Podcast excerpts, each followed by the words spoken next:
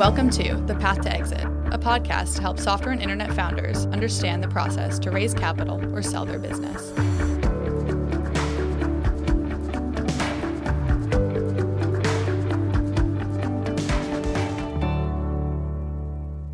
Hello and welcome, everyone. I'm Mike Lyon, founder and managing director at VistaPoint Advisors, and this is The Path to Exit. This show is dedicated to helping founders of software and internet businesses understand what it takes to raise capital or sell their business and how to do it well. My guest today is Miles Lacey. Miles is a principal at VistaPoint Advisors. Miles and I have worked together for almost a decade advising founders on transaction options. He's seen thousands of term sheets and has a great sense for what transaction structures are the best fit for a founder's interests. Please enjoy my discussion with Miles. One of the things I've found really interesting in my career is how founders think about the types of transactions they're going to do. And oftentimes they come to us saying they want a particular type of transaction full sale, majority recap, or minority recap. And the thing we try to talk to founders about is really what are their interests. So, are you focused on max liquidity? Are you focused on upside? Are you focused on control? Are you focused on what your role might be? So we actually spend a lot of time helping founders map out these are your interests and the prioritization of those interests. And then these are the transactions that might be the best for you based on those interests. So we're going to talk to you a little bit about these different options and what they mean. I guess to get us kicked off, Miles, can you just give us some foundational level set for each of these transaction types? What are they, just so we're sure we're talking about the same types of transactions? Yeah. So when we're talking with our clients about which transaction they'd like to pursue, we're generally focusing less on the type of transaction and more on really their motivations. And so a couple of those would be go forward role or involvement post transaction, right? So do they want to be active in the day to day of the business? Are they looking to pursue a transaction to potentially retire or move on to their next business venture? That's one area. The other would be liquidity, right? So are they interested in taking a small amount of liquidity, retaining meaningful upside? Or is this more about cashing out, taking full liquidity, uh, or is it somewhere in between? And then lastly, we typically also think about this from the perspective of control. Some founders are very apprehensive to raise capital because they're worried they may give up control of the business. Some, they are fine with that trade off and typically will take more liquidity. And so that's another conversation we go into pretty deep detail with our clients discussing before ultimately kind of framing our process and deciding who we think makes sense to include from a buyer and investor perspective. So I'd say those are some of the key dynamics in terms of the transaction types and how those map out. So in a minority investment to start with, that's typically when you're selling less than 50% of the business. So think of like a series, you know, A, B, C type round. And in a minority investment, it actually from the outside oftentimes feels like the most straightforward, where the founder would always retain control. Investors tend to be a little bit more quiet and passive. However, this one actually has the most nuance, which we can get into a little bit later. But at least from the high level, typically in a minority transaction, founders are looking to stay on with the business, continue to grow it, and bring on a partner, an investor to really help them along that journey. From a liquidity perspective, generally not a huge driver of these transactions. Perhaps they want to take some chips off the table, but oftentimes it'll be a mix of you know liquidity as well as growth capital for the balance sheet. Control, like I mentioned, the reason founders generally choose a minority transaction is because they want to retain control of the business, and that's very important to them. And then in terms of just managing the upside, this transaction typically gives the most upside, but once again, it's it's not quite as straightforward as just that. That's super helpful. So I think as we think about these three deal structures, so the minority, the majority, and the full sale, a quick summary of it. Minority deal, you're going to have the most upside and in theory the most control. By definition, you're going to get the least amount of liquidity. Full sale is kind of the other end of that spectrum where you get max liquidity and really no control and mostly no upside if it's a full sale.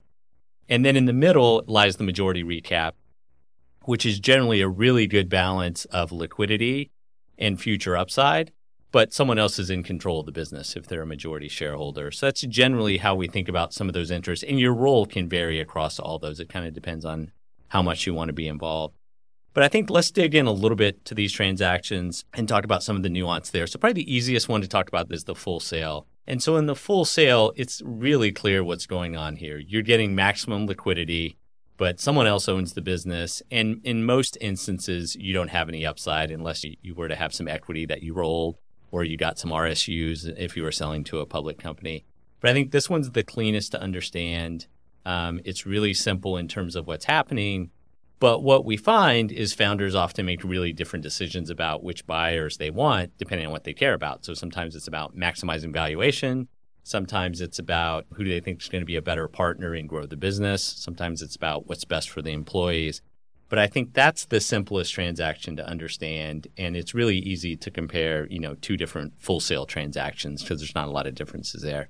Anything else you would add on the full sale? Yeah, the one variability that we see most often is really in the post transaction role for a lot of founders. Some will stay for only one year to help a smooth transition and then leave immediately.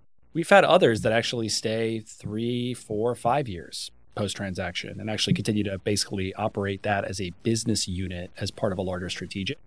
So that's the one area of flexibility within a, a, full sale, but otherwise it's pretty straightforward. Really good point. And I would say, you know, we kind of always jokingly talk to our clients that if they do a full sale, we'll bet them they won't be there longer than a year. We bet them dinner anywhere. And usually we're right on that. And it, it generally has to do with if you're a founder running an entrepreneurial business, you make decisions pretty quickly. You end up in the hands of some big strategic buyer, frankly, without a lot of upside that tends to be frustrating and these entrepreneurs want to go do something else. So typically what we're telling founders is we want to agree to a good transition period for the buyer, right? We want to set the signal that we'll be there to help transition the business, but we're probably not going to be there for 4 or 5 years. I would say one tip there is you definitely don't want to talk to the buyer like you're going to be there for 3 years and then change that on them at the end. That makes buyers nervous. I think you want to be really transparent and if you do want to leave post deal relatively soon, you need to make sure they have good management infrastructure in place and they're not solely relying on you because that will definitely make them nervous. So I think that's good discussion on the full sale, pretty straightforward. Maybe let's move to the majority recap where it gets more complicated because you are getting quite a bit of liquidity. By definition, you're selling more than half the business if it's a majority recap, but there is a lot of upside left for you. So the partner tends to be pretty important. There's i would say less control. You're certainly not the decision maker but if you did like a, a, private equity majority recap you still have quite a bit of control if you're the management team.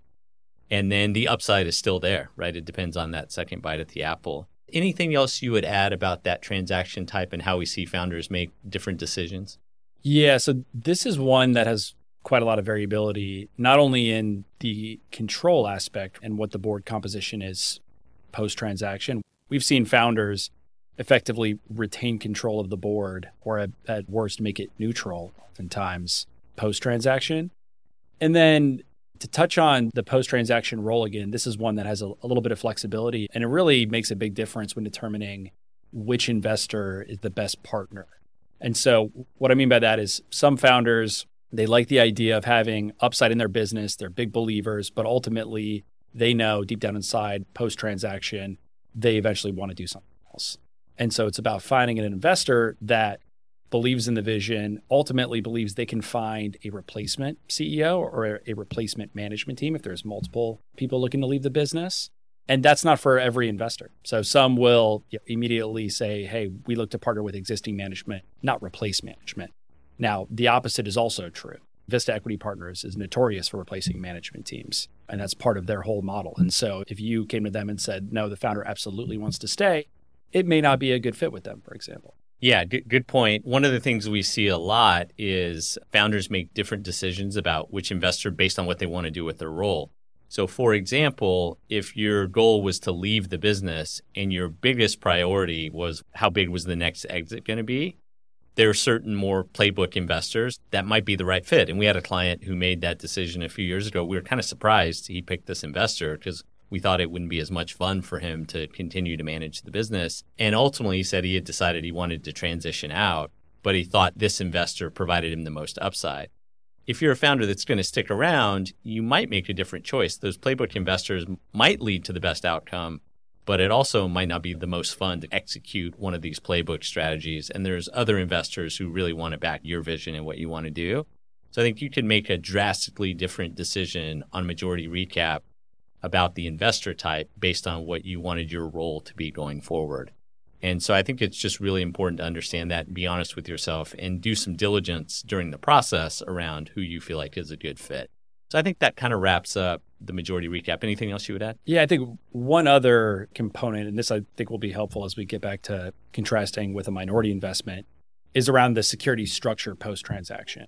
So in a majority deal, it's very common that the investor and the founder are what's known as pari passu. So they have the same equity structure, the same alignment of interests, no real divergence. And that often is not the case with a minority investment, which is probably maybe a good segue. I would just say, following up to that, good point to look at. Most of these majority deals, you do have the same structure, not always, but still be on the lookout for that or maybe some dividend they might try and sneak in. And as Miles said, that's a good segue to the minority deal. We like to refer to the minority deal as the most dangerous deal on the table. And the reason why is it's the most obscure deal in terms of the terms that are in the transaction. And if you think about what you're doing here, you're getting some liquidity you have the most upside, but you are introducing a new partner. So you could also call it maybe the riskiest deal on the table. There's certainly a lot more upside, but you're introducing a new investor, a new board member to the equation, and you haven't maximized your liquidity. So this is where you have to be really careful. There's also a lot of complexities that investors have tried to add to minority deals to both take away economics from you in the future and also diminish your control. Because in theory, as the remaining majority shareholder, you should have majority control. So there's a lot of things to look out for, and we'll walk you through some of those. Anything you'd add high level on the minority deal before we get into some of those? No, no, I think that's a good place to jump in. I think the other thing about the minority deal is you can't necessarily compare a minority deal to a full sale. And before we get into that, I'll just give you a, a quick tidbit of a deal we worked on a few years ago where we wanted a very plain vanilla structure, which we'll talk to you about what that is for a, a transaction we were working on, which we almost always advise. We were basically going to sell a convertible preferred. This one investor in particular wanted to give us a junkier structure. So basically, it was a participating preferred.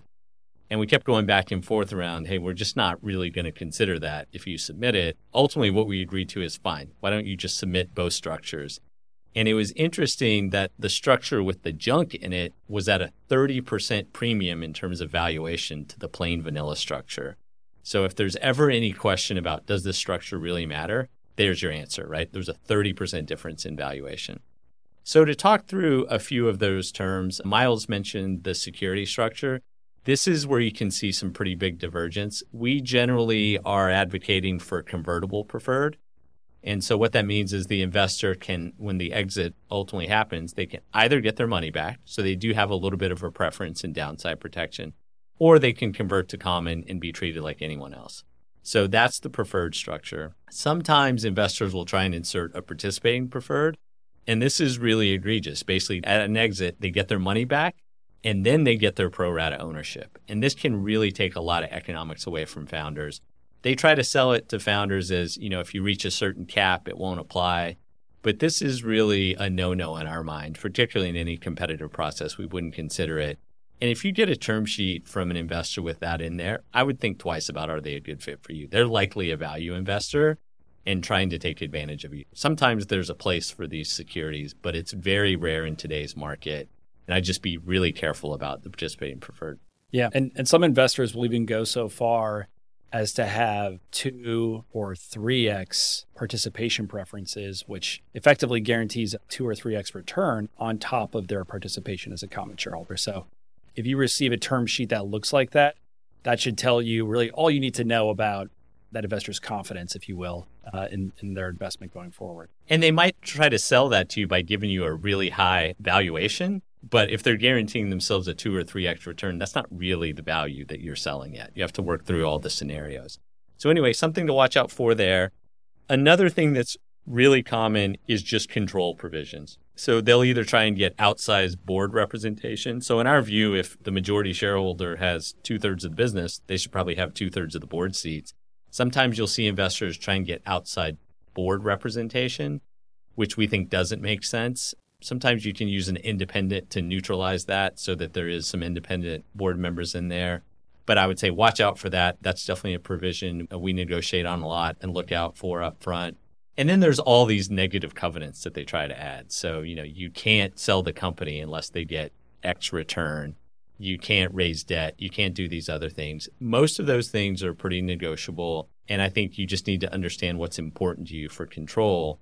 But oftentimes they'll try and sneak these things late in the process when we're getting to the final documentation in general, you want to negotiate all of that up front, the minority rights package, when you have the leverage. So when the process is really competitive. What else would you point out on minority deals? What's your pet peeve? I think we touched on a lot of them, but related to that, I was speaking with a founder recently who was entertaining a minority investment, all liquidity, no growth capital at all. As part of that, they requested basically to retain a majority of, of the board uh, and board control. The investor came back and proposed, okay, we'll allow that for today. However, if you miss your projections over a two year period, we will then gain board control and effectively be able to fire you, change the management team, do whatever we please. And so that's a very suboptimal outcome for a founder for a number of reasons, right? On one hand, you're missing your projections, which obviously is, is never, never, but now you've just lost control of your company and you did all of that and still own a majority of the business. It's a good point. Another thing that can happen in combination with that is they might have the ability to veto your budget. So imagine a scenario where they control the budget for the year, how much you can spend on expenses, but then they can swap you out if you miss your projections. They can basically make that happen in some ways. Now, that's not super common, but it is something to worry about, and it speaks to how they try to get outsized control.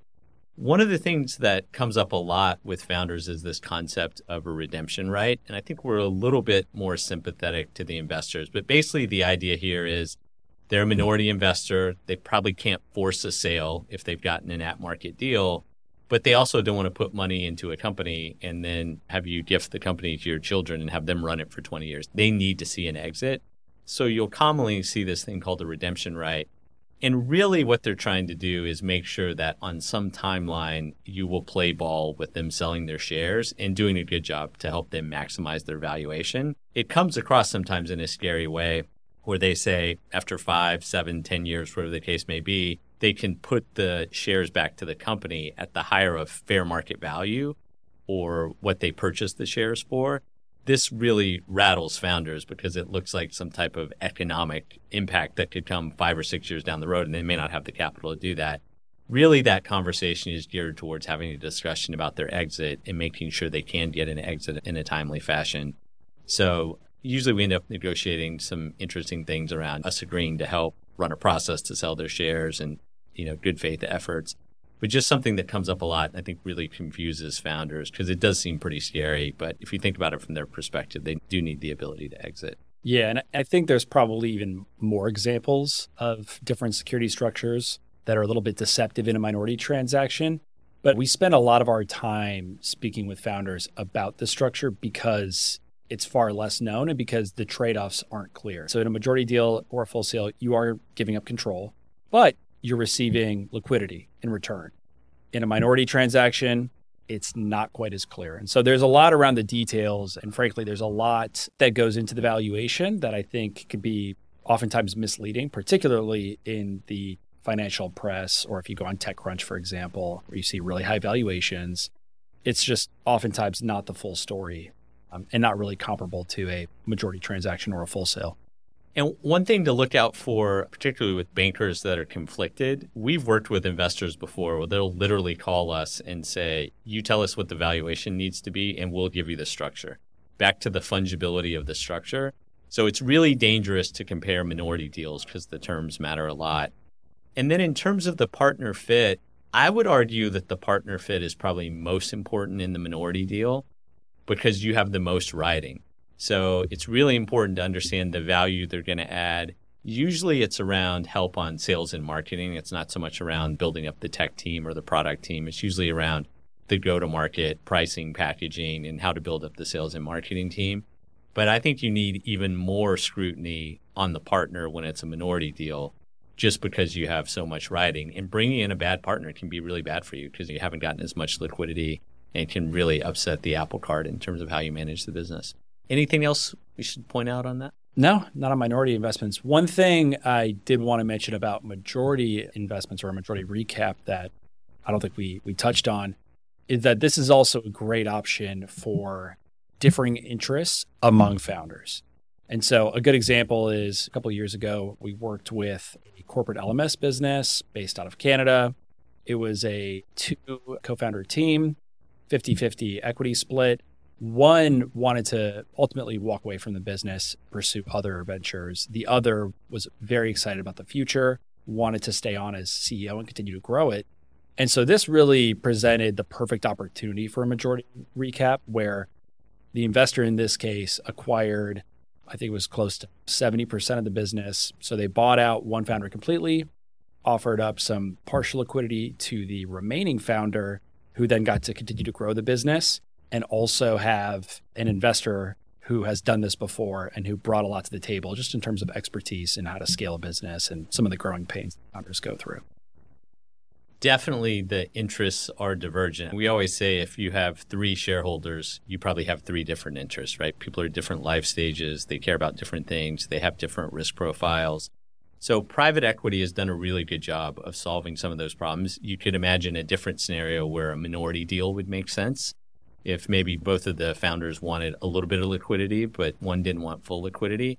So I think these private equity solutions can really help solve those situations in situations where founders want full exit and they might want to maximize the valuation, usually the strategic buyer still prevails in that scenario. But there are situations, and many situations, frankly, where private equity does a good job of threading the needle of providing different amounts of liquidity to different shareholders. And so we see a lot of founders, particularly when there's more than one founder, considering those options. So I guess in summary, we walked through kind of a framework for you to use. So I wouldn't necessarily think about this is the type of deal I have to do. It's more of these are my interests. And if you map out and prioritize those interests, then the deal kind of becomes obvious that you should do. The other thing I would just point out in closing is that even if you're pretty sure you want to do one of these deal structures, we think it's important to look at a couple of other deal structures in conjunction. First of all, it makes the process more competitive.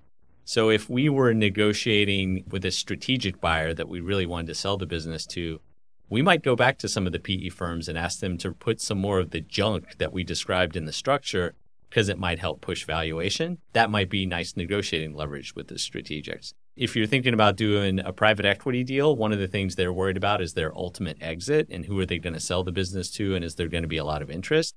If you can show that you have a lot of strategic interest already, that checks a box for them.